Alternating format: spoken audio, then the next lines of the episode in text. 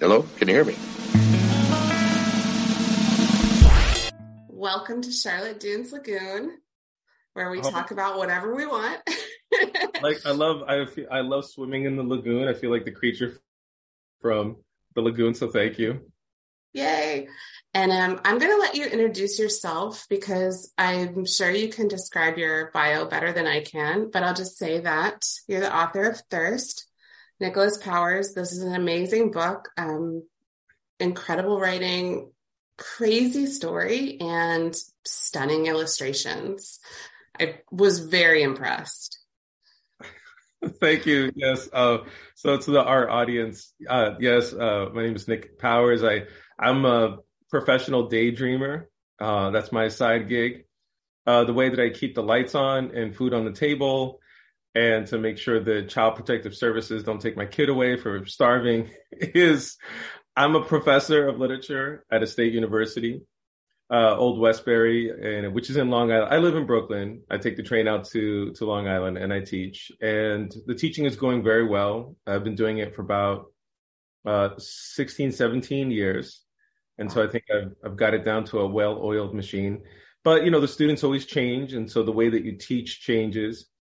And uh, this semester we're doing Caribbean literature. So we just got doing um, Columbus. Uh, we're doing uh, the literature of the plague this semester. So we just finished Daniel Defoe's uh, Journal of the Plague in London during 1665. Mm-hmm. And now we're doing Albert Camus' La Peste, uh, uh, which in English is The Plague. And in my other class we're getting ready to write their senior thesis, which is a 25 page critical essay. So that's my uh, professor gig. On the side, I do actually talk and uh, advocate for psychedelic therapy. So I give a lot of talks, and some of them are paid and some of them are not. It's more of a passion project. And um, the goal with that is hopefully to get the Department of Mental Health in New York City and hopefully the surrounding tri state areas to follow, like a domino effect, uh, offering mental health pe- uh, mental health uh, psychedelic therapy as advanced mental health technique to working class people uh, and uh, poor people who really need it because oftentimes intergenerational trauma um, just life in the streets. And i think they really could benefit from this new high tech you know medical technology. So there's that and then last, uh, I'm a I'm a father, and uh, I would say probably the most powerful psychedelic I've ever taken is is my son. You know, I love I love him. Mm. Uh, he brings me you know incredible amounts of joy and grief all at the same time. Sometimes within the space of one minute. Um, so yeah, so that's that's life in BK. How old is your son? He's four. Oh wow, yeah. that is a joy and terror yeah. all at the same time. Yeah, I have a 15 year old, so I'm a little ahead of you. How, so, what happens at 15? Do they get easier? Do they get harder? Like, I know they can drive and they can talk, kind of. Like, what? Yeah, you know, my daughter has Asperger, well, what they used to call Asperger's or high functioning autism. Okay. So it's a very different experience, I think, for me. and, uh, but it's a beautiful time. It's all the times are beautiful you know, I hmm. like that her and I can have intellectual conversations.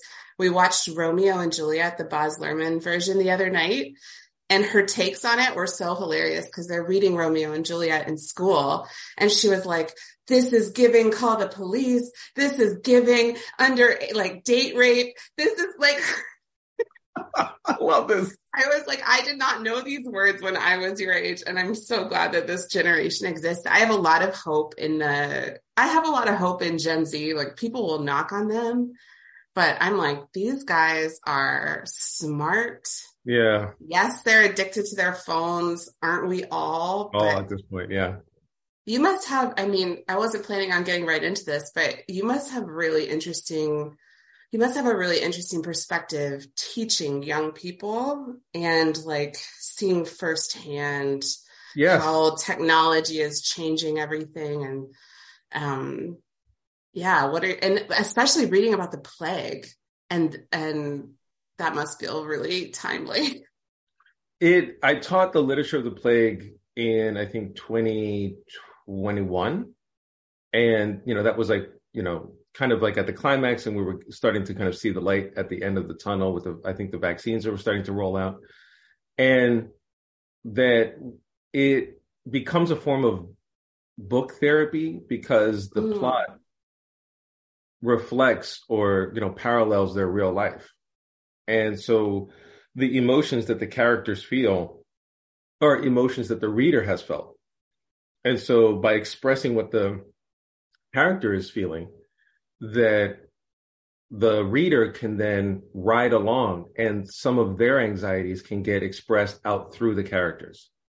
And so some of their uh the deaths that they've had to witness and endure um the like near life you know fatalities the the paranoia about the quarantine the insecurity about the future that kind of just went up in smoke all of these emotions are reflected in the text. And so the book in a sense allows them to express themselves through reading the book and so they actually uh, massage stuck emotions out mm. through consciousness via the book and so it becomes a, a kind of an odd form of uh, psychodynamic therapy where emotions that are stuck can get start flowing again. And so I found that that is, for me, it's not surprising because I've seen it before in other courses. But for the students, they're surprised because they, they, they remember what literature and what art can do as a form of kind of therapeutic expression. So, um, that's what I've been seeing with the literature of the plague. And I think overall I've seen I've seen the students become dramatically less homophobic and less sexist and less racist. Oh, since I started in 2006 or seven. Wow. And uh, I've seen also that their attention span has actually decreased. Hmm. And that they're more knowledgeable, but they have, they're more arrogant about knowing a lot of things, but they're also a little bit naive in being able to judge the quality of the knowledge. And so the internet is a great relativizer. Like you can just see anything there and it all just becomes a soup. And without a kind of hierarchical sense of pedigree or quality or at least gatekeeping, the danger of that is that everything can just kind of collide together. And the students sometimes have a hard time knowing what's a good argument, what's not a good argument, and then finally, I, I realized that they're such visual thinkers that there's a difference in when you think primarily in visual, it can be very kind of mushy headed. But when you're mm-hmm. reading, about reading just kind of tightens up the, the brain a bit, you know? Um, and then the last thing I, I, have noticed is that just as a generation, the kind of generational personality, they're a lot more anxious. And I think because they're, they're exposed to the judgment of their peers through social media, in a dramatic way that those of us who are Gen X and older just weren't. And I, I and I feel the difference between say Gen X, which you know we grew up without. We're addicted now, but our yeah. deep kind of brain settings were without media. So if I don't have my phone, I actually feel fine. I feel great. Mm-hmm. I feel liberated. When they don't have their phone, they feel anxious.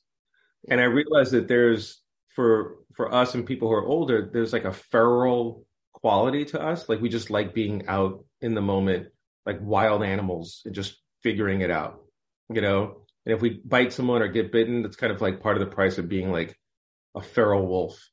And for them, they're not feral at all. They're very domesticated. They like to stay inside. you know, they like to they like to know house who cats. they Yeah, and I'm just like they're house cats, and and so you know it's weird because they hear these 40 year old parents like you know screaming outside the window. They're like, "What are you guys doing?" they're like, yeah. I know my daughter doesn't even want to go get her learner's permit to drive because she's like, where would I go? Everything I have is right here inside the computer. Yeah. And I'm like, oh, honey, oh. it's not. you can try to, I know, and you try to fight it as a parent, but it's very challenging. Um, I know both you and I have, and I'm really jumping around here, but I, both you and I, I think, have spent time in countries that were less developed. Yeah. And she, I had, she grew up in the very beginning of her childhood. We were living in Cameroon. And so I felt like I'm, I'm glad that she at least had that little bubble of nature and that little bubble of experiencing the world without all of this before she got thrown back into well, first we moved to Canada and then America, but before she got thrown back into the mix. so I, I'm glad that she has at least a little bit of that perspective still. But, and I try to, I want to take her back because I think it's important to see the world, especially when you're a teenager. But I resonate with every single thing that you're saying. And I just read Stolen Focus by Johann Hari. I don't know if you've read it, but I thought I had exhausted that topic, and there were things that I had not exhausted in that topic yeah. of the stolen focus distraction. So, and I sp- imagine with like Chat GPT, it becomes even harder for you as a teacher and these the AI. Yeah, the AI. I mean, I, am lucky that I'm in a kind of a sweet spot because my students um, know that they need sharpening of their skills, their writing skills, and so I tell them very upfront that if you use AI you know, however you can to write your essay, you're robbing yourself because at some mm-hmm. point you're going to get caught. There's no way that you're going to go through this life not knowing how to write or read critically and then not get busted at some point. Someone's going to look at something that you need to write ASAP and know, and you're going to look empty handed. And so they generally want to learn how to read better and write better because they know that they're not going to be able to like AI their way through through life. But then I think once they actually start doing it, writing creatively, thinking, reading critically, they actually enjoy it because then the world opens up. And they're like, oh, I didn't know. That. Oh, there's all these signs. And it's like that scene in the Matrix. Everything's like green letter, letters coming down. Yeah. Yeah. And I love what you said also about how the narrative can kind of unlock trauma and release trauma or unlock memories and release memories. Uh, one of the reasons that I wanted to speak with you was I heard you on a, I watched you on a talk, I believe, with the Naropa Institute. And you were talking about how you had, you know, witnessed a lot of things that no human being should ever witness, like 9 mm. 11 aftermath, Hurricane Katrina, um, Darfur, Haiti, I believe, after the earthquake. Yeah. And how like psychedelics helped you unlock that trauma. I wonder if you could speak more about that because i so deeply resonated that with that. That is what psychedelics also did for me. Mm-hmm. um just helped me process all of the things that i had seen. Yeah. That and books and writing i think also do that so well. Yeah i i my first use of psychedelics was in a college dorm room and it was more hedonistic. And it was mm-hmm. artsy and hedonistic you know there were theater majors who were doing kind of body kind of scatological versions of broadway tunes you know the stuff that we, we all you know fun stuff. Uh, film majors who were like taking lights from the storage room and casting blue and reds and stuff. And so you know that's a great place to do lsd or mdma or going to a rave and uns uns uns uns and everyone's just so my first experience of of psychedelics was the kind of classic 1960s narrative or role play, which is mind expansion and aesthetic uh, aesthetic play. But when I moved, uh, I was born in New York. When I when I moved back to New York as an adult, my family had been here. I'd always traveled here. I'd always came here. So New York was always like inside of me. And when I and came, wait, where did you say you went in between? Oh, I, I left. Uh, went to Pennsylvania for um, middle school and high school, and then I went to Boston Emerson College for for undergraduate, and then I for graduate uh, studies I went to 34th Street, um, uh, the Graduate Center, which is like right across from the Empire State Building, right? So you come out mm. and there's like an icon of New York, like just being shoved right down your eyes, you know, you know, and and everything. You see all the tourists there, and so when I came back in September, August 2001 I was like everyone else in this naive state. I was going out, I was getting my books ready, getting my classes ready, and then September happens. And the that whole year, all of us were, you know, smelling the ash of people and looking at the rubble. And when I went to Burning Man in 2002, I actually did not like Burning Man at all. The first, oh, that's an early. That's a very early burner. Very early burner. Most people. I I was about to leave, and then um, this New Yorker, this guy named Tony, who was like, he wasn't even in my camp. He was just a couple of tents down. you know, he said, "Hey, how are you doing?" And I I could hear New York in his voice. He gave me ecstasy and acid, and I took it, and that was the first time I had a therapeutic experience of mm. psychedelic. And I and it wasn't a classical Freudian psychodynamic. It wasn't cognitive therapy. There was no, you know, Papa Freud wasn't floating in the desert. Although on LSD, I wouldn't have been surprised. It was literally me just walking away from the city, actually getting out of Burning Man, just walking to the deep playa out into the desert and just crying and screaming and just letting, I mean, letting it all out. Mm-hmm. And when I came back, there was this bonfire and people were half naked and running around the fire. Um, and you know, it looked like uh, Walt Disney's uh, Night at Bald Mountain. you know, just everyone was just circling around, and and it felt very purifying to be um, screaming it out, dancing it out, sweating it out. And when I came back to New York, when I took the you know flight back to uh, JFK, and I I still had dust on me a little bit. My I had dreadlocks at the time, dust in my hair. My body felt buoyant. I felt loose, and I could look at everyone else, and they felt very tight. And that was the first experience of psychedelic therapy. That psychedelics warped speed, like it like hyperspeed, it shot me through my trauma or shot trauma out of me.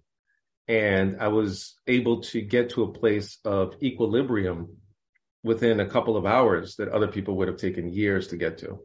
And I don't think New Yorkers in general had the peace in their body, the easiness in their body for about five or six years after 9 11 that I had, yeah. you know, literally because of a couple of hours. So I, I, would just say that I knew that. And then eventually getting into psychedelic uh, counterculture and learning about the history of it as medicine and the history of it with as therapy, it totally made sense uh, because it helps lower your ego. Your ego mm-hmm. dissolves, and the trauma that's that the ego is almost kind of like a, a plug in your a plug. And then once that ego is removed, a lot of that trauma can come out. So, you know, I found it incredibly helpful for me, I have the evidence that's in my body. And I know that I'm sure other people could benefit who actually needed much more than I do eh, or needed much more than I did. Uh, there's many people out there, people dealing with opio- opioid addiction, you know, sexual, physical, mental abuse, uh, PTSD from war, whatever. Like there's so many people who need it who I think could, could get their lives back quicker. Yeah, that, I mean, that's, I really also totally agree. and I think I love the metaphor. I'm, I'm just thinking about dust as you're speaking, all that dust from the wreckage. You've got a dust theme in your book, Thirst. And I almost yeah. think of, I, you know, dust. I've written, I have a relation, I have a relationship with dust also. having, having, so what is your relationship having, with dust? Well, and I think about it as kind of like trauma is almost like dust in your brain Mm. And the yeah. psychedelics come and vacuum it up so that you're can have just like a clean surface for your brain to function properly. Oh, um, that's beautiful. That's beautiful. That's a great metaphor. Yeah, it's it's and I I too wish that more people could have access to that kind of therapy and could have I mean some people call it spiritual bypassing, but I'm like why not bypass? Why suffer? Like if it works, yeah. it works. Yeah. and I also feel like MDMA was my first. Well, you said acid and MDMA. I think MDMA for me was my first therapeutic experience. Mm. Um, my first experience was LSD when I was quite young, too young, and it was kind of a negative experience at that time. But I do feel like, you know, different compounds have different magic and so yeah. many of them address trauma and we're seeing more and more studies coming out to back up this mm-hmm. anecdotal evidence that we have um, i'm wondering if you have a special relationship now currently with any particular i don't like the term medicine I don't know what I'm still working out my language around this. Sometimes I'm like sacrament, sometimes I'm like medicine, sometimes I say like spiritual compound, psychedelic. Yeah. I'm wondering if you have any special relationship with a particular psychedelic now more so than others, and also how you're envisioning advocacy around getting this experience available to people who need it. Because That's I have a, a sorry. No, because I have a four year old, I abstain from psychedelics because and I'm the primary, you know, caretaker. I'm I'm in a co-parenting situation, okay. and, he's with me almost all the time, like Monday through Friday, the first weekend of the month. Aww. So yeah, so and I love it. He's like, you know, we're buddies. We get on each other's nerves. We love each other. We get on each other's nerves. We love each other. and so, um, but there's not a lot of space in there for like a nine hour, five hour yeah. MDMA trip or LSD trip. Like you got to stay sharp because you know, if I'm at the playground with him, I gotta I gotta be sharper than he is because he's already in a constant kind of psychedelic state. I feel that mm-hmm. being a toddler, the world is still very fresh and raw to him, and it doesn't quite fit into words yet, you know. And so for him, you know, I I feel that you know he's already in a psychedelic state, so I have to be the kind of like the the guide, you know. And but uh, my mom passed away about a year ago, and I was invited to do a ketamine uh, trip by a, a, company, a private company called Field Trip that administers, you know, ketamine uh, doses within a kind of very therapeutic place. You know, and you can imagine like nice music, a, a little glowing crystal in the center of the room, really soft like Persian mats, you know, like nice, you know, African mud prints on the wall. You know, just the whole thing. Hmm and and they were very good. And you know, we had a, a, a circle beforehand, talk about set setting, what's our goal, and when I was injected with, I think it was like 35 milligrams of of ketamine, and it really helped again dissolve my my sense. You know, it's very you, it's like euphoric, but it's more disassociative. You start floating, and you feel like your body's kind of, you know, your body's like a sand castle that just got washed away by a wave. Like all the parts of you just flow and trickle away. And as you're floating like a cloud, I could experience the raw grief that had still been locked up inside of me like frozen butter, you know, like just frozen clumps of lard still inside of me. And eventually they, they too began to warm up and loosen and then trickle away. So then when I began to kind of reassemble when the trip was on its way down and I, I felt solid in myself again, tingly but solid, sparkly but real, then the the I could feel my body had been washed out, mm. you know, cleaned out. That some of that grief that had been stuck inside, like you know, old mothballs had been finally like flushed out, and and it and it I think again it helped speed me through the stages of grief, not too fast, so that I skipped over necessary um, emotions, but also to help me not get stuck in them. And that's important for those of us living in a modern America, the modern West, is because we work so much, wake up, grab, you know, our Dunkin' Donuts, our coffee, go out to work, work, have lunch, maybe sneak a couple of moments on social media, maybe have a phone call, but mostly working, then come back, then you got pick up your kids, make dinner, you know, help them with their homework. And and all of that everyday cycle, there's very little time for you to be you, for you to feel what you're feeling. And so I think our modern life work schedule m- makes it, um, it gets us stuck in stages of emotional kind of emotional stages. We get stuck in them because we don't have the time to really let them flow because we're always servicing our kids or servicing our boss or servicing others. So I found that that was helpful for me. And but you know i mean aside from like you know my, when my kid is at uh his mom's you know maybe there's a an edible i'll do and go to the uh, you know a hot spa or something and just relax and enjoy. Um but i think you know when he gets older and he's more competent then i think maybe i can uh, re-experiment again yeah and i i guess i was also wondering when i wanted to ask you you know it takes a certain amount of bravery, I think, especially, I don't know if you identify as a black man, um, but I think it takes a certain kind of bravery as a parent, especially a single parent, a black man, to even talk openly about psychedelics. So I, I think things are changing now slowly, but I wonder if you felt like that tension or if you felt like, no, I need to speak out about this. Like, even if it's at any personal risk to myself. Yeah, no, it's great. I mean, some, I mean, my background is is New Nuyorican and kind of like in terms of like culture, Black New Nuyorican, and and honestly, like you know, if anyone knows New York, you know the cultures mix here all the time. So the idea of of of a black New Nuyorican is kind of as it's as common as a slice of pizza. Um, but I, I, again, there's not a lot of risk for me particularly because you know I'm not detailing any particular illegal drug use. Like the ketamine is mm-hmm. the trip that I use is legal. Um, an edible that I may take like once every two months that's legal now. There's even cannabis stores that are open, literally you know, down the street, there's cannabis stores. I actually generally don't drink and I don't use cannabis because as a teacher, I have to be yeah. uh, mentally sharp and, and, and, there. So if I'm high, I wouldn't be able to be um, able to listen to my students, I think, for me, as well as I'd like to. So um, there's nothing that I'm, you know, saying in any of the the commentaries that I give that would put me or my ability to parent, you know, in legal peril. But I think admitting to past, or not admitting, like you know, in reveling, exploring, yeah. about past psychedelic use.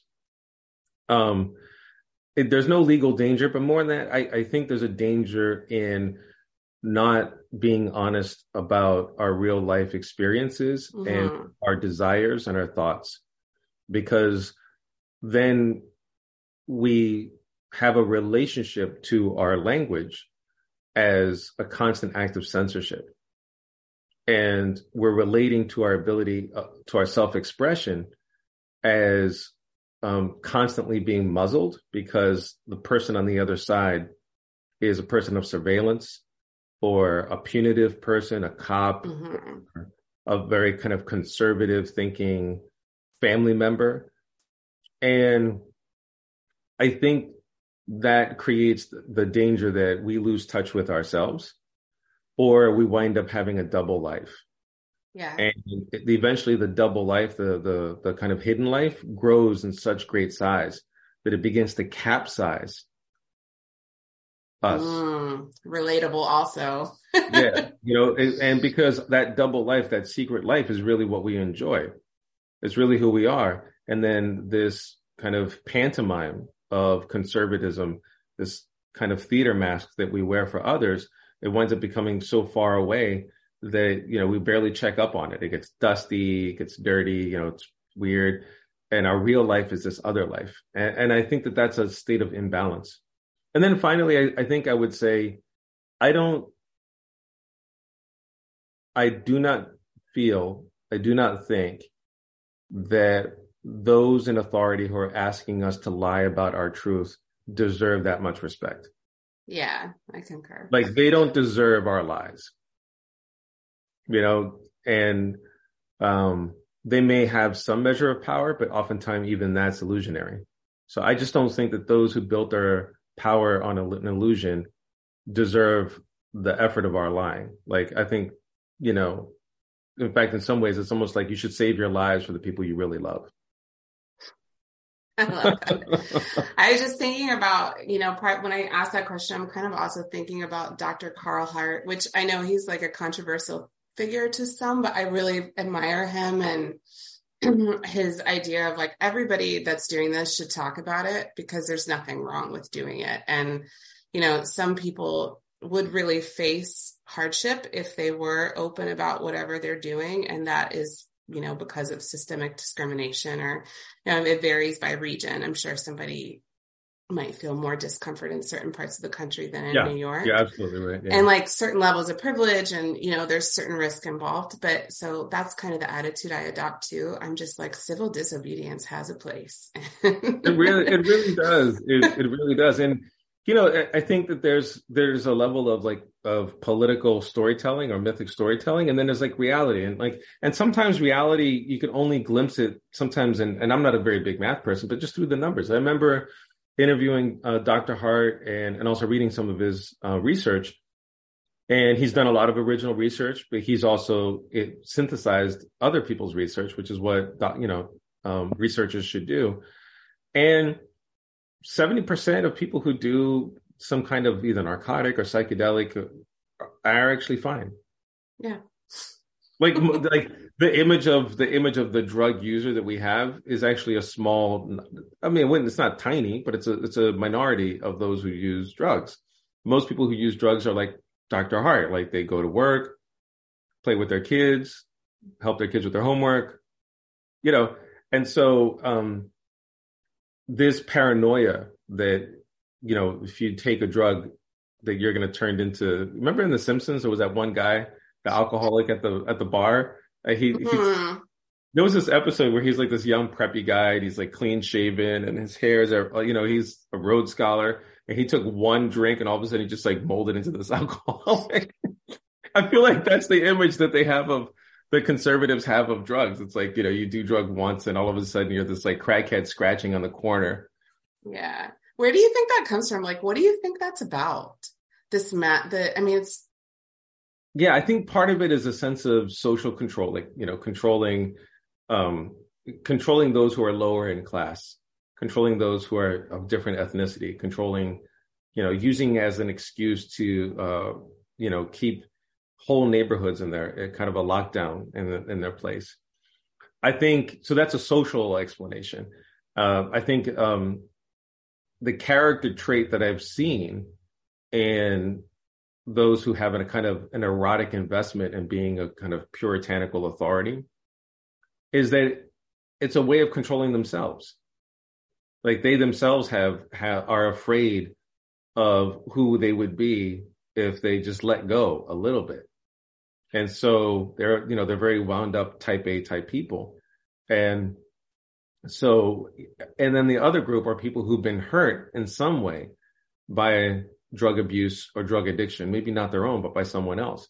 And so, because of that experience, they can only see drugs as leading to the destruction of a of a life. So I think that those are the kind of the three reasons I've seen. Like there's a social reason, you know, political control and you know, personal character types, but then also like woundedness. And I've noticed this when Carl Hart has been interviewed, Dr. Hart has been interviewed by, I would say, uh, people in the black media elite, you know, um, and oftentimes these are Gen Xers like us, right? Mm-hmm. And he has, they, they have really gotten on him and even though he he offers the research in a really reasoned way, you know, he doesn't raise his voice or anything. He's just trying to explain these are what the numbers say. And they come at him with a lot of drug war propaganda because they were deeply, deeply scarred by the crack era. And we were all programmed by the war on drugs as kids, like Dare and. Remember that skillet, the agent, this is your brain on oh. drugs. Oh my, my god! yes, that's exactly it. My daughter actually painted that, but um, yeah, I this is ah. yeah, I think we were all programmed by that rhetoric, and it took a fair amount of unprogramming, and they didn't program us at all about the dangers of alcohol, which I always cite as far more dangerous than almost anything else you can, or like many negative health out income it, like impacts that you can have from it. I think that's part of what people felt was such a hypocrisy. You know, that I mean, how many you know, how many people got drunk and and smacked their kids around, you know, uh, got behind the wheel and smeared a family into a puddle of blood on the highway, or you know, got a little bit too confident at the you know roulette wheel or the poker table and came back and they had no house. You know, I'm just saying, like, I just feel that you know, or two guys who, you know, I've seen this when I was in Oakland. Uh, we were watching an MMA fight in a bar and you can just feel the testosterone just rising. Oh my god! Oh yeah. The testosterone was rising so much that like people's beer started boiling in their cups, and, and you can imagine exactly what's going to happen, right? So after it, a couple of guys get into it, they go out and they, and there's a, a fight out in the parking lot. Now, thankfully, usually not always, but sometimes there's a, a couple of guys to act as kind of informal referees, like, all right, all right, that's enough, that's enough, you know. But it's it's like, come on, alcohol has done an incredible amount of damage. And I just don't see that on weed. I just don't see people acting no. like that. Generally, like on weed. Or mushrooms. Or... or mushrooms. Yeah, like no one's me like, yeah, let's get to an MMA fight. I can't wait to like kill my family on mushrooms. I have never heard that. Never. So yeah. What do you see as like the pathway? Do, are you in into the like do you think okay let's do the medical model or maybe it should all be decriminalized or everything should just be legalized like what is your what do you see as like the pathway or what would you want? Not what do you see, but what would you prefer the pathway be for the future of psychedelics in America, in the world, I guess? Um, well, first, I think the medical model is necessary because it changes the narrative frame. It changes the story that we tell about psychedelics. No, so psychedelics is no longer, oh, you know, my. I remember hearing this when I was doing LSD in college. There was a guy who took too many tabs of LSD and he thought that he was a chicken. Mm-hmm. You know, or like the, someone thought they were a, a, glass of orange juice, and he's like, "Don't touch me, I'll spill." Like there's these crazy LSD, you know, stories, or someone who's in, um, you know, a mental asylum shaking invisible bugs off of himself. So, you know, I think the medical model has dramatically changed the story around psychedelics to one mostly of healing. And it really helps that a lot of celebrities who generally are in a cocoon of privilege because, you know, they can go to the private islands, they take private jets. And the great truth about class in America is you can commit a lot more crime if it's done in a private space. It's just the way it is. So, you know, a low level, you know, misdemeanor, whatever, like, you know, smoking weed when it was illegal, still illegal in a lot of states, or doing mushrooms or whatever, if it's done in a private place like celebrities have, it's fine. So then they come out and no one's going to arrest Snoop Dogg or Willie Nelson. Prince Harry. yeah, no arrest Prince Harry. Like no one's like because you know cops are cops are cop, cops are people too, and they're like, why the fuck am I going to bother? Like they're not. So there's that there's that. Um, I think that the next hopeful step is that psychedelics that are already legal, like ketamine, um, which is more of a disassociative, but relatively, you know, benign and helpful. And, you know, soon MDMA is going to be online legally for therapy in about a year and a half, two years. And then after that, probably psilocybin in about five or six years. And then maybe, you know, moonshot LSD. So what I would love to see is, you know, a conversation at a construction site where, you know, it's, it's about the weekend. It's like, you know, Friday morning, Friday afternoon, and the guys are relaxing between their shifts. They're having lunch. And it's like, oh, what are you gonna do this weekend? It's like, oh, I'm gonna take a trip. We're like, oh, are you gonna go to that to that, you know, that field trip place? You're gonna go to, you know, the the mind expansion lab. And that like once a month, there's usually like a weekend where a lot of the psychedelic healing therapy centers offer a trip. And then also at the same time, those are the private ones. And then adjacent to them are the Department of Mental Health also offering psychedelic trips. So this kind of becomes known colloquially throughout New York as like trip weekend, right? Maybe it's the third weekend in the month. And, you know, that someone who's a, you know, construction worker is um, just, you know, having a very, very difficult time, um, you know, disciplining his kids because he you know he he really he's scared because he had been abused as a, a, physically abused really hit by his parents. And so he doesn't want to do that but then his kids are kind of getting a little bit out of control and he just feels very stuck whenever he even tries it. So he goes he tells the guys like yeah i think i'm going to go on a trip this weekend. Um, he gets ready for that night you know wears really comfortable clothes. He goes to the clinic. Uh, they give him some mdma there's an integration circle. People are asking like what's your set and setting um, he says, you know, this is my issue. This is what I'm, I'm thinking about. I have a hard time with disciplining kids, my kids. Uh, a therapist is there, you know, and he takes the MDMA and, you know, he lies down and, you know, she's asking him questions along the way. And with each question, he feels much more of a transference and he really begins to explore. She's like, you know, um, imagine that you were your kids and you're looking at yourself. Do you think your kids are afraid of you? And then he's like, no. He goes, all right, well, imagine that you're your father looking at you. Are you, a, yeah. And then all of a sudden he begins to put himself in the place of other people. And then he's like, all of this memory, and he's like crying because he, he realizes that, you know, he's, he's um, been blocked from dealing authentically with his own kids because he thinks that he is his kids and he thinks more more terrifying that he is his own father and he has to realize in his mind his kind of like an image of his father appears and he goes, you know what? You're not me. And I'm proud of you for not being me. I don't want you to be me. And that's the greatest gift you can give me. Be better than me. And so when the trip starts to end and he comes out of it, you know, he gives the therapist a big hug and then they get back into the integration circle and they all kind of talk about some of the things that they've, you know, went through. And then when he goes back, you know, he's he takes these kids on a long walk and he tells them a little bit about his family history. And then his kids are are just surprised that his father that they didn't know that that their father had been hit and beaten by their kids. And they also understand why their father has a hard time disciplining them. And they say, Dad, you know what? I want to, I want to help. I want to be there. We don't think that you're a bad father at all. And they give him a big hug and, and a big mountain. He's kind of crossed over a big mountain.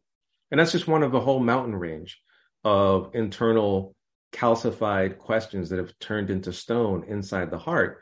And people just have to climb over those mountains inside of themselves. And if you do it right, you can get over and people will be there with to help you kind of get on the other other side. They'll pull you over. And I think he'll return to work on Monday and you know, the trip will be over, he'll be fine. He'll be able to handle heavy equipment. The guys will and, and what happens is there's a couple of other people who went on on different trips because it's, you know, trip weekend. And so the conversation all throughout the city, from construction sites to bars to kitchens to um, supermarkets, to stockroom to you know people working at a corporate office. Like everyone is just talking more openly with more nuanced about the inner life, but not in a kind of new age mush mushy way, but like in a very like this is this is what I dealt with. And I think what it does is it, rehumanizes and expands our circle of empathy for other people because one we know we're not alone, and we can look at other people and say, oh, they have this internal obstacle course that they've been going through. Now I can understand them a little bit better. And and I think what it does is it kind of changes the tone of a city. It, it, it dramatically shifts it.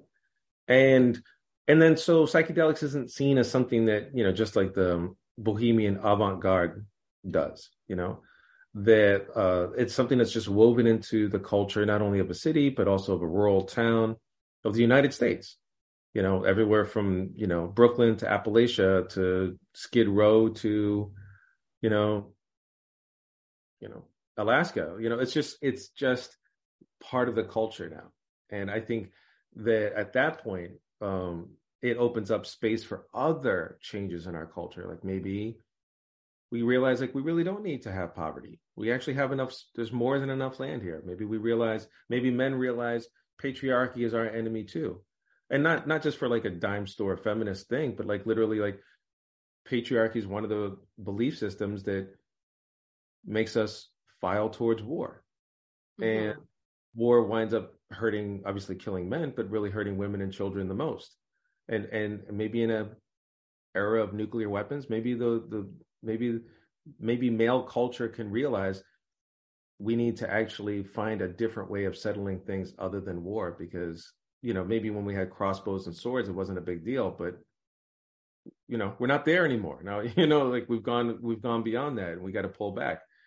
Um, you know, maybe we'll start looking at the material, the hyper materialism of our lives and all this stores filled with all this plastic and, you know, this mm, contraband yeah. that you buy more and more and more to keep up. And so it just like, it maybe would have like a nice ripple effect and people like, do I really need this stuff?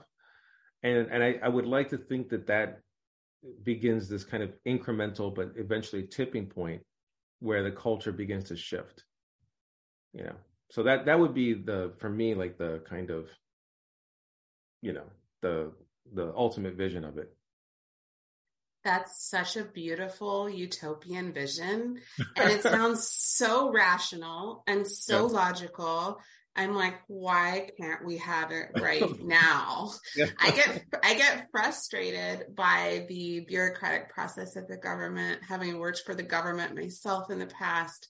I'm just like, why can't we make this happen yeah. faster? It makes so much sense. But I, I found it interesting that you said you actually, I love the idea of the field, not field trip day, but trip day, trip weekend. Yeah yeah. Love the, I would love to see, cause you know, I grew up in rural Appalachia myself. And oh, okay. I would love to see like little regional community gathering centers in yeah. my hometown, yeah. but instead there's like police everywhere and they're probably all doing some kind of drugs. But if you were to, like, if I, I, I have often dreamed of having little like gatherings, ceremonies in my hometown, but I fear the police so much there. Like I just think that I will get arrested. So that's we're not there yet. I hope we will be there one day. But um, I love, I found it interesting that you said the Department of Health. So you actually envisioned the government yeah. being like very involved in this, I guess to make it more accessible. I think mostly because unfortunately, you know, once the venture capitalists got their hands onto the kind of psychedelic renaissance, that, you know, something that literally, you know, taba acid, what, 15, 20 bucks or M- MDMA 34, I don't know. I haven't bought them in a while. So, but they're not that expensive, but if you do a psychedelic treatment, it can go into the thousands upon thousands yeah. of dollars. Therapist, facility, Therapist, insurance, everything. Yeah, you know, and instantly that makes it out of reach. I, I mean, not just for the poor, which is a, a banal thing to say. I would say even the upper working class can't reach it, and the lower middle class, and even middle class people who have just other things to to pay for aren't going to think that that's like an expense item. So I, for me, one of the reasons I'm actually actively kind of reaching out and trying to get the ball rolling here about the Department of Mental Health in New York City trying to offer ketamine services um, to you know the thousands upon thousands of patients that that go to the mental health clinics here is to make it to one to signal to the police and other security the security parts of the state. So you know the police everything from someone who's looking at the traffic ticket to like the anti-drug and anti-gang units like the Scorpion units that were, I think, in Memphis that killed Tyre Nichols, um, to you know the FBI headquarters here, to you know to kind of signal to the state security forces, hey, chill out. Like this is don't like focus on uh, uh, assaults and rapes and robberies, mm-hmm. maybe white collar crime. Like focus on stuff that really matters. But you know ketamine and psychedelics, like we're we're kind of taking that off your plate. And so that's important. And then the other thing is to start making it acceptable, um, not just the chemical, but the culture of therapeutic inner journeying and coming out on the other side more integrated and more healed. And to have that plot line, that kind of movement, mm-hmm. that cultural ceremony be something that is widespread because it shouldn't just be part of like some bohemian elite. It should be something that even the workers recognize as something that that's helpful for them. And then if you have like that all the way up and down society, um, then it, it it then allows for the people to refine it in the ways that meets their needs. They can start to tweak and experiment with it and push at its edges and say like, oh, okay, this part of the ceremony works, that doesn't let's find something that works for this neighborhood, this block, this town, you know. So that's I think why it's important to have the government involved, you know, um, because then it shifts the resources away from prosecuting, mm-hmm. you know, drug use and really changes the culture of policing to be like, we fine if we're going to have police, let them do something that's actually helpful. Yeah, I saw actually in Ontario, they were having police officers go to do ayahuasca ceremonies, I think. And I, I was like, I wow, good for Toronto. Yes, that's what I'm. Like, yeah. Good for them. They need it. That's what I'm saying. It's like I, the trip weekend, it's not just a construction worker, it's the police officer, you know, whether she mm-hmm. or he needs to, like, because they're dealing, you know, there's a, there's a lot of messed up people and they're going to see a lot of horrific things. Yeah. And it's not to play the small, world's small violin for police, but that's the reality. They're they are vicariously traumatized by what they see and deal with. That would, but if it's good enough for them, if it's good enough for the soldier coming back from Iraq, if it's good enough for the police, if it's good enough for childhood victims of different kinds of abuse, then it's just good for everyone. Like mm-hmm. just, you know, everyone without like serious mental health issues that would need something more serious, something but that's else, implicit yeah. in what we're saying. Yeah. What do you think is the role of the storyteller in making that happen? What story does the storyteller need to?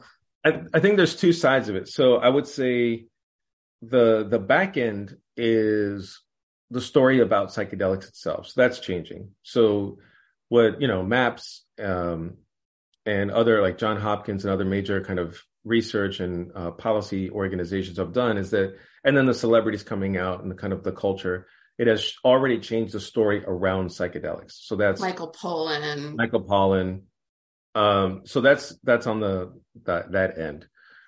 And then I would say on the next end is that it changes the story that we tell about ourselves. and that people uh, have the ability to narrate and using whatever images, metaphors, or similes or allegories they wish, but it makes us a more literary country. And what I mean by literary country is that people begin to have more nuanced stories about pain, about shame, about anger, about how emotions travel through the body, that we have a, a more empathic, nuanced, well rounded, and realistic narratives about how we are not these isolated egos, but we're in some ways like fish constantly floating in the currents of emotions that st- sometimes start with other people and pass through us. And that we're more like sponges, you know, and the emotions can get saturated within us, and we got to squeeze them out and keep them flowing. And I think that it would allow for the storytelling that we all inevitably do throughout the day with e- with each other to become more insightful and um and I wouldn't say navel gazing. I think that's that's kind of pejorative, but I would say more inner aware. You know, and I think once people become more literate of their inner state, then they're less likely to subscribe to a social script. And the social script is like maybe marriage, maybe this marriage works for you, but maybe it doesn't. Maybe maybe you're monogamous, maybe you're poly. Um, maybe you're okay with a blended family. Uh, maybe you really don't want to do that job. You need to do this other job. Um, uh, you know, maybe you're at a part of your life where you actually need to kind of go off on a journey by yourself, or maybe you're in a part of your life where you need to be surrounded by family and children and just hearing the hearing the voices. Like, but once you're emotionally literate, it becomes a kind of immunity to the social scripts that everyone says you have to to kind of follow. And those you know scripts are on everything from race to you know sexuality. I know those you know, and I think it allows for people to be more honest about how kaleidoscope we are, right? Because like people identify with each other all the time, but what you have is a language of us versus them, both from the left and the right. Now I don't want to play the game of equivalence, but they both do speak generally in kind of a sports team us versus them language mm-hmm. and you know what i've noticed especially now it's race has taken on that kind of quality of us versus them i'm sure it'll be and then sexuality um, and then eventually it'll be class again so it's like a rotating wheel of words and stories but that the reality is that people identify with each other all the time and identification is very messy and you know, I remember there was a a friend of mine who was a, a BLM queen. You know, we'd go out to all the protests, and then afterwards we'd you know hang out at her house, and she would only watch Brad Pitt movies. And I was like, "Why are you watching Brad Pitt movies?" And she loved Once Upon a Time in Hollywood. She's like, "Brad Pitt is God." She's like, "He's my spirit animal." And I was like, "What are you talking about?" She's like, "You know," she's like, he, "He's like my white spirit animal." And then I, I, I, you know, was kind of looking around, and there was this other brother, you know, very dark skinned, very gay, and he goes, "Katie Bush is his spirit animal." I was like, what? You know, and it's just like, because people like grow up in the culture and they identify with each other.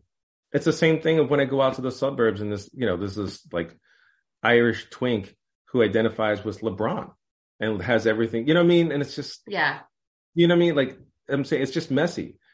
It's messy. And I think that how psychedelics can change our storytelling is that when it forces you to disintegrate your ego and see who are all the people you have inside of you you realize that these categories, which are like just you're either us or them, that that's a lie. That's not that's not how people really work. Yeah, and I'm laughing because Brad Pitt's just funny and random, but I think it's good to cross identify and yeah. you know find yourself in all different types of people. I mean, speaking of identification, do you consider yourself like a psychedelic writer? Do you think your books are a form of psychedelics for the reader? You've written several books. I wonder if that what influenced those. Yeah, I I think a lot of them have, almost all of them have been um, been created in the absurd the churn and soup of a psychedelic state. So the first one was definitely very psychedelic. I wasn't taking psychedelics, but I think there's ways of entering that through poetic exercise and breath work and practice. And uh, the second, the first book is The Theater of War. That's the poetry book. The second one is The Ground Below Zero, and that's the reportage. And it was written not on psychedelics, but about many psychedelic experiences appear in there. And so the language has to try to imitate and follow a psychedelic state. And then this last one, Thirst, again, I think it was very, very um, not about like drugs in particular, but it, there's a psychedelic sensibility in it. Um, the way that well, there is a drug line, a drug plot line in it. Yeah, yeah, there, yeah, you're right. There is, there is. Um, you know, she's taking pharmaceutical medicines to try. The, the main character, Maz, thinks that she is schizophrenic and she's hearing voices, and so she takes this pill. But then when she stops taking the pill, she has to then accept that the voices are not internal schizophrenic illusions or you know audio illusions, but that they're the voices of vampires, and then she's actually hearing vampires plot to promote a real estate mogul to become the president in order to start a nuclear war. Because if they can start a nuclear war and eradicate humanity from the planet, then they, they finally can stop being vampires and become real beings. They can take over the, the planet.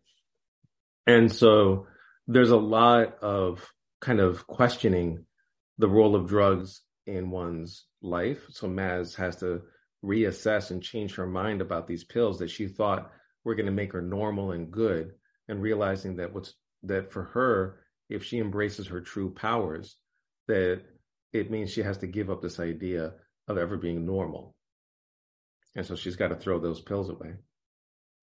Were those pills an allegory for something? I mean the book is very allegorical but yeah. I think they were an allegory for those pills were symbols of normalcy of the hope for being normal that a lot of us are infected with at a very early age this you know desire. Yeah this desire like i want to be normal. I want to i want to do what everyone else is doing. Yeah. And um and i think the archetypal plot that i've seen in great literature is that the protagonist has to at some point go through a rite of passage in which they abandon the the dreams of their people.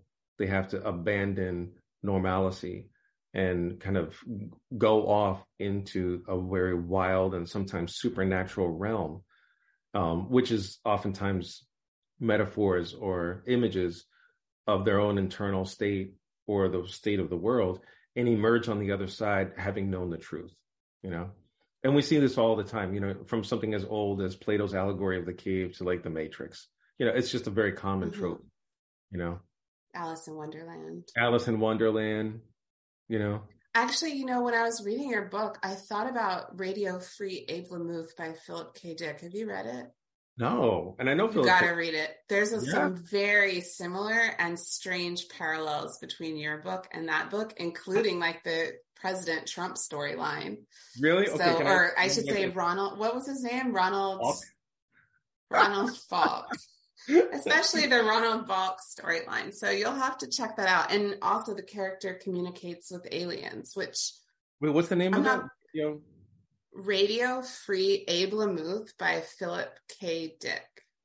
It was one of her his later novels. It's not a super popular Philip K. Dick book, but I see some parallels. I think you'll enjoy it.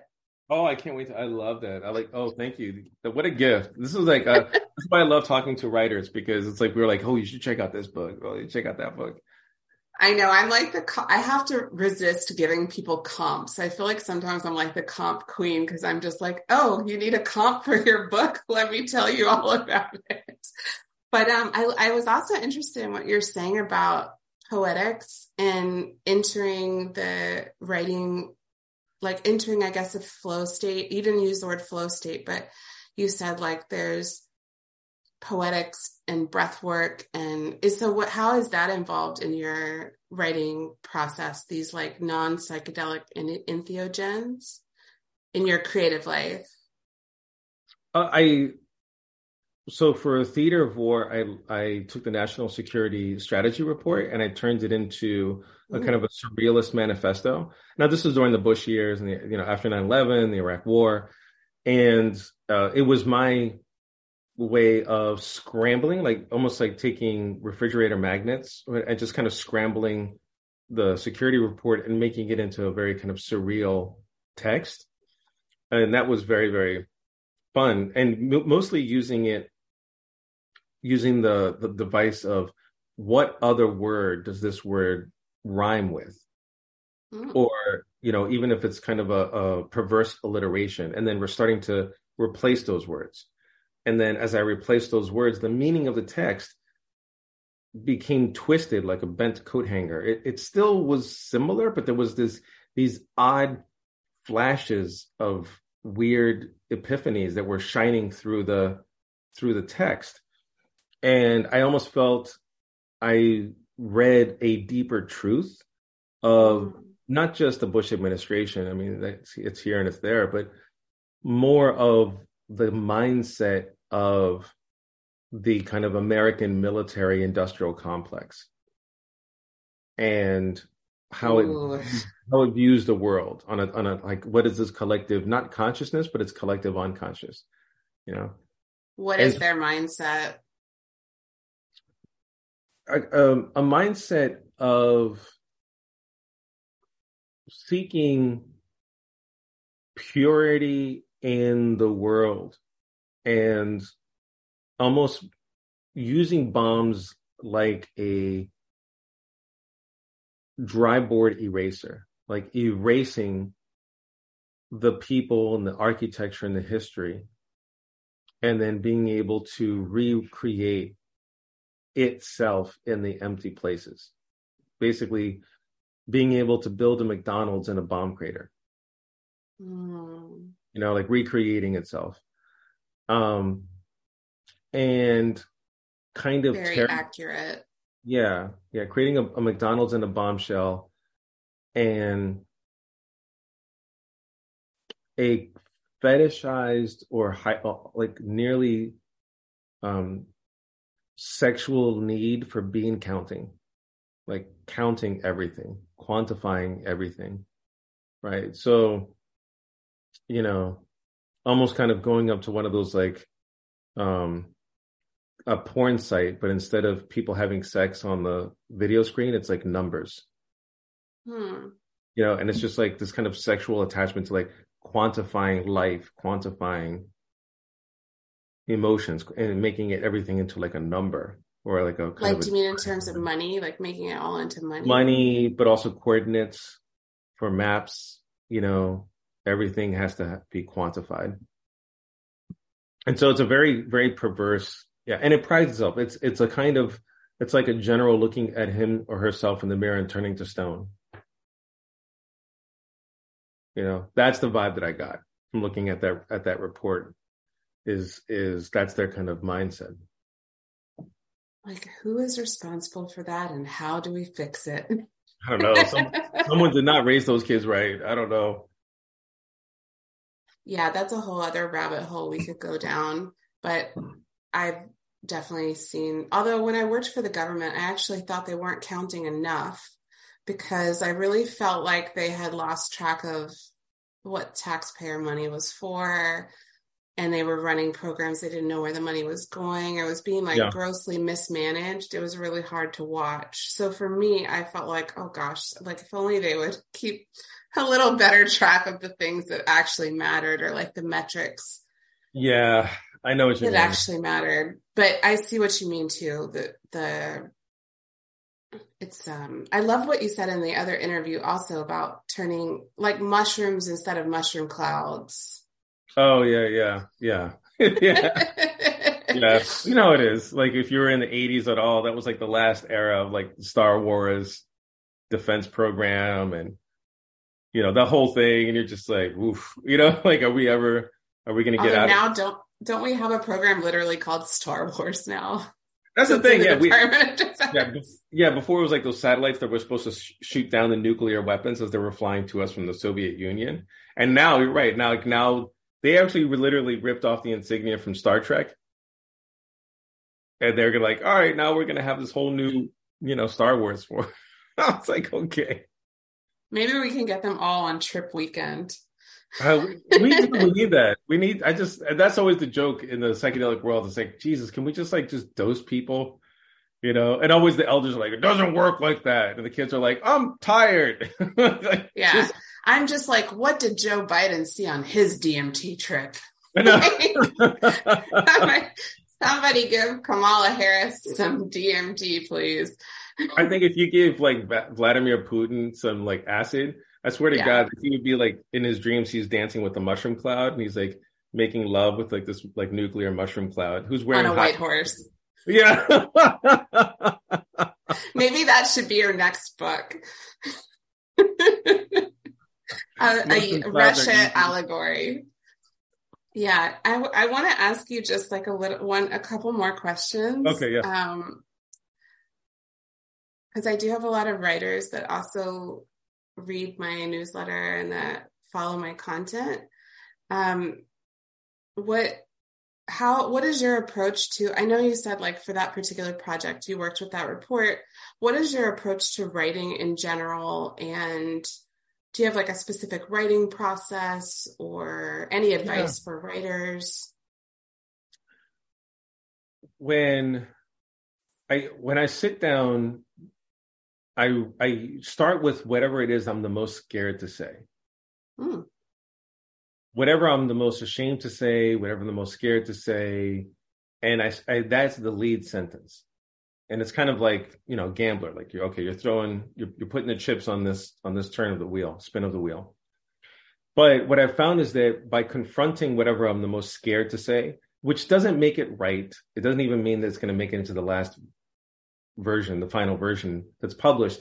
But by doing that, at least I get rid of the kind of circling around, the endless circling around of the first draft. Oh, you know, which is takes so, so much time. And as a parent, I don't have that much time. So I just say, you know, there's that. Uh, the second, uh, I generally have never really had writer's block.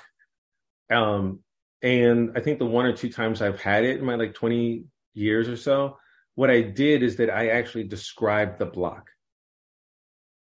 And by describing it, I realized that there's this like a release of energy because there's this good book called Writer's Block on creativity. And it says, whenever you're blocked, it's not because you can't write. It's because you're trying to write something that someone else thinks you should write, but you're not really writing what you need to write.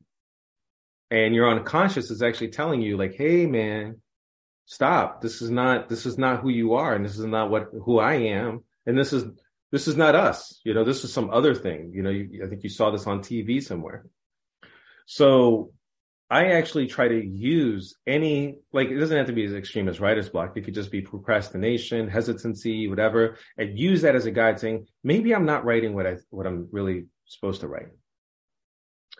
Um the other thing is that sometimes as writers we can get like loops in our heads like almost like obs- obsessional kind of loops. And people like oh those are getting in the way of me writing you know because i'm thinking about this. Well then i'm thinking maybe you should write about that. Mm-hmm. you know? Mm-hmm. Because what happens is is that i feel that, writing is just an instrument to put into an artistic form whatever content the content is pliable and the form is pliable too but the content can be whatever you can put any content in the form of writing and it'll change the writing. So maybe it'll be stream of consciousness. Maybe it'll be social realism. Maybe it will be uh, a romantic love story. Maybe it will be tragedy or comedy. Whatever genre, usually the form will be in some ways influenced by the content. But you know, you can write about anything. And I think one of the things that gets in our ways as writers is that we assume that there's only one way to write about something. And so we're trying to cram in all these different life experiences into the kind of same Cinderella slipper. And we can't walk that way. So the thing is that you can write about anything in any way. Um, so you can write about your obsessions and write about what it's like to have an obsession. And almost all the time, literally, poof, all of a sudden that loop is gone because now it's it's on the page.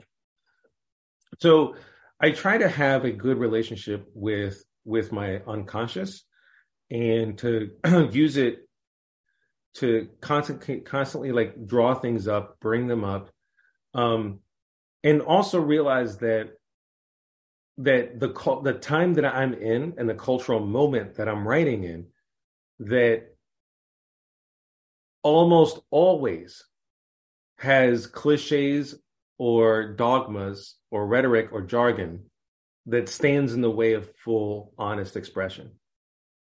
And that one of the things one has to do is prepare yourself to push against that wall of jargon because you're going to get rewarded if you repeat what other people think but in a more beautiful way. You'll get awards.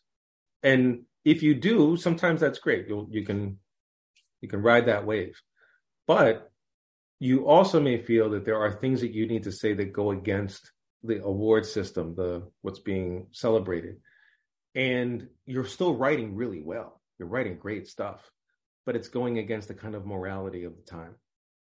Um and and i think and that to me maybe because i teach literature i can i can look on my shelf and i can see books that people and this is such the odd thing about literary canon i can look at books right now on my shelf that if someone tried to publish today they would not get published. Yeah. Even from like six years ago i feel yeah. like.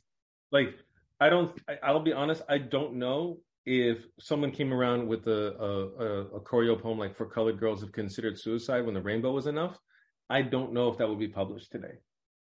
I don't know if native son would be published today. Uh, i don't know if moby dick would be published today. Um, ulysses by james joyce. Um, i'll be honest and this is a hard thing to say i don't even know if beloved will be published today or they would be published I'm sorry, I'm being too extreme. That's lazy. That they could be published, but they would not be rewarded. They would not be kind of put into the like sacred literary firmament mm-hmm. that we have them today. Um, so, some ways, looking at the history of lit- of literature, you're looking at the sediment and the way that people look at tree rings, or yeah. um, the way that uh, an archaeologist um, will look at rock sediment and be able to tell what was happening in the atmosphere of the time based on the chemicals that are in that ring of rock. And uh, you can look at the kind of ring circles of the tree of literature and realize, like, oh, this is what the atmosphere was like when this was written. But the, it's changed now. And so it's still part of our tradition, but it's not a part that if it was published today would ever see the light of day. Do you think that because I, for me personally, I go back and forth. I think that we need to be able to see that sediment and the tree rings. I don't like this business of like the Roald Dahl thing. I'm like, no, I don't want Netflix to rewrite Roald Dahl. But then I also feel conflicted because, for example, like taking down the Confederate monuments. Yeah. It's like how much of the rings do we want to remain and how much will future generations just erase them or remove them or change them? So what are your I, I, but you know what's interesting is that in the every act of literature not every act but the acts of literature that are part of the american literary canon are constantly being revised. Not revised i'm sorry but reviewed and seen in a new light under re-understood. re-understood through literary criticism. Literary criticism is a living constant conversation between writers in the present and writers in the past that will inform writers in the future. And so there's a as you said they're constantly re-understood.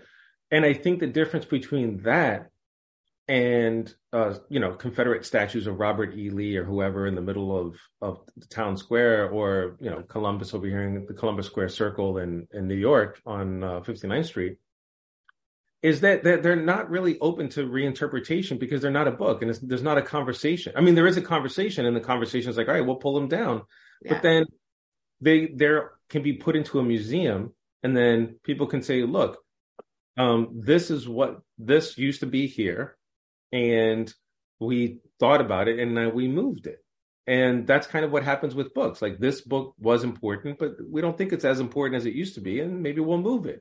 And so, you know, to say that a a novel or a poem or a statue or a flag is so important that it could never be moved is and in some ways to have a necrophiliac relationship so that we we love the past at the cost of the present mm-hmm. You know yeah it's, it's funny. I feel so comfortable with the monuments but then as a writer i'm like less comfortable with rewriting books. I'm like no leave the books as they are. Put them somewhere else if you want. Don't rewrite them and like change them. But i think that's my own ego attachment to yeah. to writing probably. But i'm yeah. wondering like what are you obsessed with right now and what are you afraid to say right now? Hmm. For I, your next I, or for your next book yeah for the i think i think well right now the next book is is going to be um it, it's it's almost like reversing um the plague plot line and i think hmm. what i'm probably what I'm the most scared to say or imagine is how who we are if we lived our most extreme joys. Or what does it look like if a kind of a radical like mass healing happens? I'm just kind of curious what happens to people because the reason I'm almost scared to say that is that once you start imagining something, you almost become responsible for it. Because you become a midwife to it, and you have to, to some degree, bring it into the into the world. Um, right now, I'm writing a, a series of of um, essays, a little bit like Roland Barthes' The Lover's Discourse, but on the the history, the legacy of of 9/11, but not in a political or militarily way, but in these kind of small odd ways, like when I was in jogging in, in Cambridge and I saw this old bodega in Cambridge. Obviously, it's been around for like many years, and it was called the New York Style Deli. And on the awning, which was rain streaked and kind of ragged and torn, there was the image of the Twin Towers. And it just struck me because in New York, you don't really see the Twin Towers on like our coffee cups, and you don't see the Twin Towers in the subway um, posters of the city, you know uh, you see the Freedom Tower, which makes sense. Like it's the Freedom Tower has yeah. been up there for like, you know what, more than ten years now, and time moves on. But it just struck me as like, oh wow, that the towers not only are physically gone, but they're also being erased from history, from memory, from from our media, and so they're also. It takes a long time for them to disappear. But on this one ragged New York style deli in Boston, there was an image that I hadn't seen in almost like five years. So just small moments like that, right? And I think the other one is the one the the kind of lightly fictionalized is some is a a kind of a novel on love during COVID. Hmm. And the tension between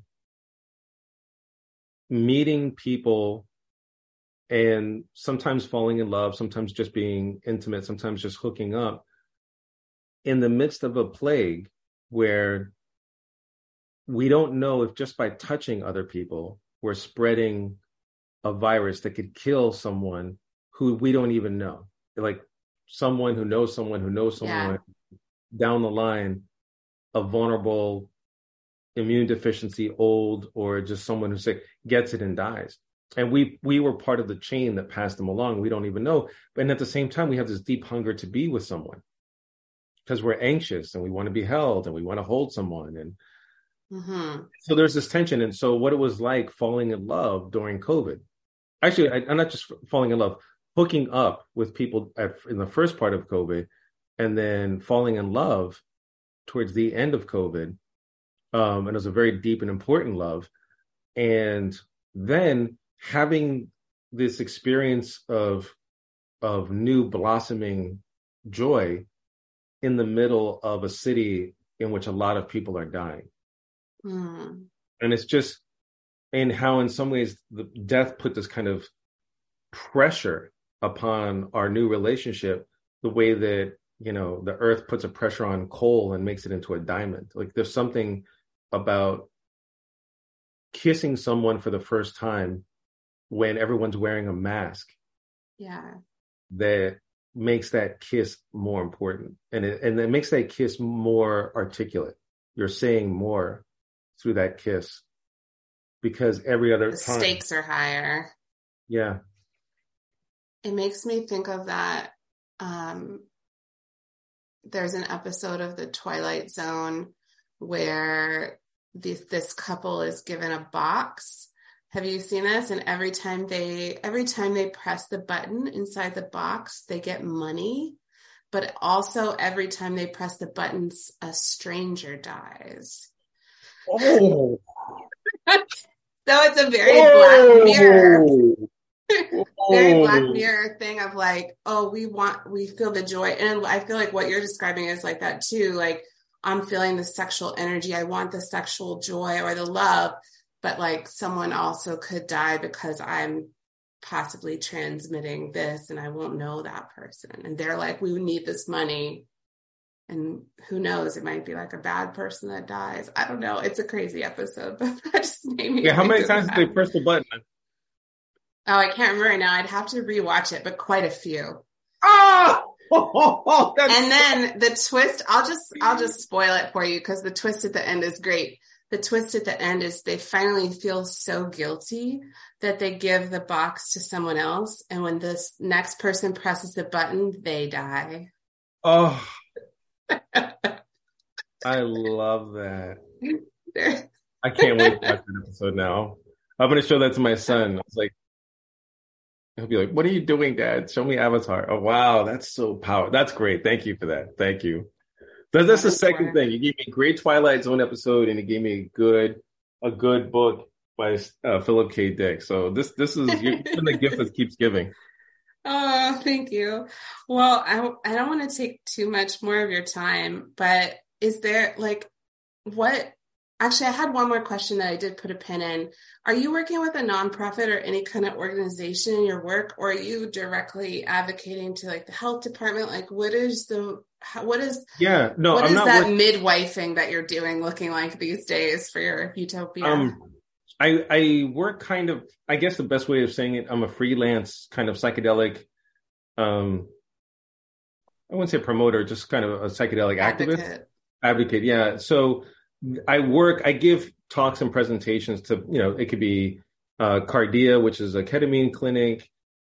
Um, it could be, uh, you know, who else? I, have given talks to Horizons, which is, you know, the kind of annual gathering.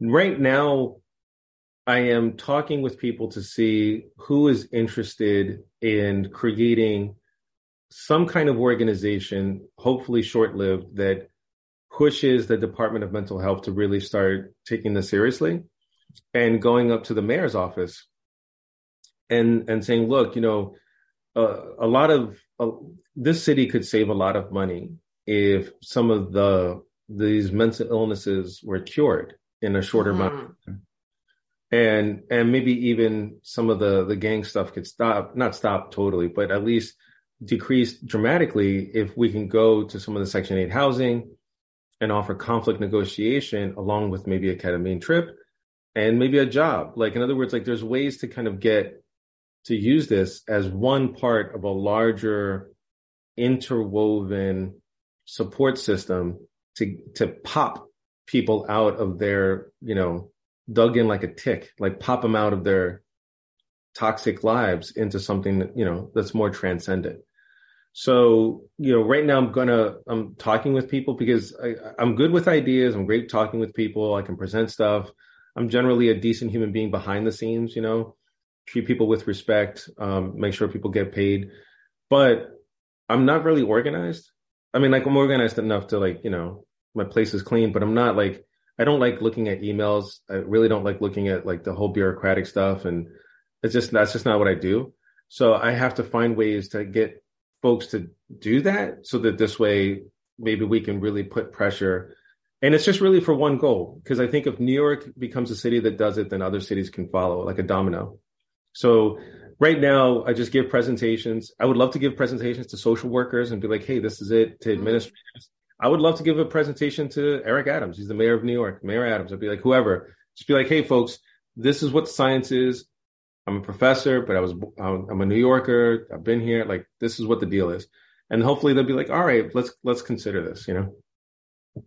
Yeah, I mean, it's a big, overwhelming, like to me, it's a big goal. And I'm very impressed that you're taking it on. I feel like anytime you're dealing with the government, it's a, it can be like a hit or miss. Like sometimes you just nail a home run, meet the right person, talk to the right person at the party, and like, boom, it's done. And other times, good luck. It like will just take forever and ever and ever and ever and ever. Ever. So I, I mean, I'm just thinking about what that would look like in my own community because I, I live in Fort Lauderdale. It's not as mm-hmm. big of a city as New York, mm-hmm. but there, I feel like it's a place of extreme inequality. The inequality here is maybe the worst I've seen of any place I've been in the United States. Like just extreme, extreme wealth and the yachts, the super yachts, the mega yep. yachts, mm-hmm. and then extreme poverty, especially in the Haitian community that lives here on the outskirts of the city. Yeah, I, I, my aunt who passed away not too long ago, and my grandma passed away many, many years ago. They used to live in Fort Lauderdale, and yes. I used to go there for the summers. And and I remember they had, you know, the, the kind of like a one story, you know, ranch, I think, style bedroom house, and it was fine. And but I I could see the inequality, then I could see the the you know the constant grinding poverty, um, and the resentment that people had towards the poor and towards the rich. it's yeah. like uh, there's just Everywhere. I feel like it's a conf- there's there's conflict and there's little quarters and people stick to their areas and there's not a lot of philanthropic work going on from what I can see. So I just think about what your idea would look like here because I do think so many problems can be fixed by medication and medical care and treatment of yeah. mental illness. Um, and so I'm just like, I love this vision. I really hope that you can yeah. succeed with it and have it trickle down into other places. I mean, if there's one way, if somebody watching this wanted to support you, what's the best way they could support you? That's a good question. Um, I think one, I mean, you can, it's probably easy to contact me at the school or like what you did at the email. I think if someone knows uh, people who are just very good at the kind of the nuts and bolts of an organization in terms of like, you know, what are the platforms to, so that everyone can meet? Um, you know, the scheduling, uh, keeping track of who we talked to and what we've said, and you know, what's what's the next step. Um, you know, if we do ever get um, you know, money from a venture capitalist or a philanthropist, you know, keeping track of the budget, making sure people get their payroll, like just like the nuts and bolts of it. I think that would be great. But more than that, um, which because that's a bit of a I wouldn't say it's a tall ask, but I would say like a, a volunteer, volunteers maybe at least volunteers at first, and and again, it's like I, am not I, I, don't need the the money, so it's not like you know I'm not like a hidden daddy warbucks, but I think you know there's that. But I think um, more than that, I think people coming out of the psychedelic closet and letting others know if they've done psychedelics, just making it part of their conversation. Um, I remember dating someone who was poly, and she just dropped that She was polyamorous really casually in a conversation, and the fact that she said it casually, people accepted it mostly, accepted it casually. And I think it's the same thing with psychedelics or things that people think are counterculture. I think if you just say it casually and just let people know, like, hey, psychedelics are part of my life and they've helped. I've had a weird bad trip, but I've also had lots of good trips. And just be realistic about it. You know, like you don't have to be a, a car salesman for psychedelics today. You don't have to like sell a lemon like it's a Bugatti, but you can just say, you know, and I think everyone, if everyone does that, more and more people will begin to feel the conversation change. Thanks. And what about what about your writing? How can people? What's the best way to? Yeah, uh, uh, there's nickpowers.com, which I think is just uh, up and running. There is probably the easiest place to look at the writing is Truthout or the indypendent.org is I-N-D-Y because we're independent from proper spelling. So I-N-D-Y P-E-N D-E-S. Oh, that's where I read the short stories on. Yeah. Yeah. Yeah. Those are great. And other than that, I would just say get thirst and, and enjoy, uh, enjoy vampires. yeah. Get thirst, folks. Get thirst. Put neon Post-it notes in it, and enjoy. It was really good. I really enjoyed it. I thought I liked it. I loved the illustrations too. Actually, before we go, what was that? Like, I opened this book and I was like, "Oh my gosh, look at this yeah. artwork!" Is yeah, and the uh, small press. Like, are you affiliated? What's the story there? Oh, so Upset Press is it's a press that's been around for about 15, 20 years in Brooklyn. And they just looking trying to get the credits here.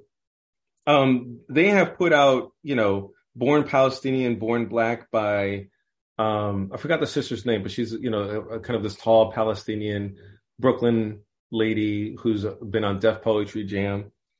Um, and you know, they've published, I would say, kind of um, experimental poetry, experimental prose poetry, and this is their first novel. So Thirst, oh, wow. is, yeah, Thirst is their first novel, and it breaks ground for them because it continues their political mission, but in a popular genre of vampire, kind of hard boiled vampire noir, you know? And I I think at this point the first the initial publishers and owners are now getting to a point where they want to kind of give the baton to another generation. Mm-hmm.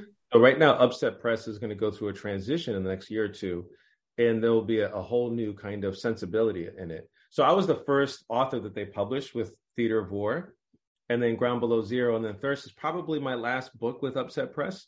Um, and it's not, you know, it's all good, it's all love yeah. but it's more like the next book is going to be, I think, with North Atlantic Press, um, and it'll be about psychedelics. So it's just kind of moving oh, on. Cool. Yeah. Do you already have a title for that book? Yeah, I think it's gonna be Tripping on Race.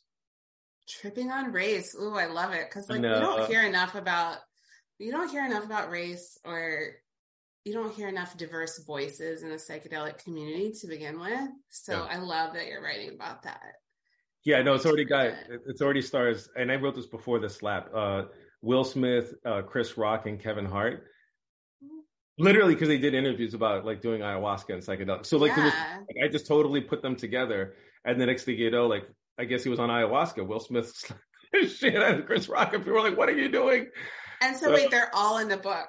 Like in the first chapter of the book, yeah. That's so awesome. Yeah. Well, I hope it's a great success. When is that going to come out? Uh, hopefully some point next year. Cause I already got the first two chapters done, so I just got to get that. Yeah, but I, I, I should get ready to go pick up my my. Yeah, son. awesome. Well, I thank you for sharing so much of your time and for doing all the amazing work that you do. And I'll put like if you have other links you want to send me, I'll put them all in the description it goes out. And yeah, thank you so much. Charlie, you're the best. Thank you so much. And, and blessings and love to your child. Thank you. Yeah.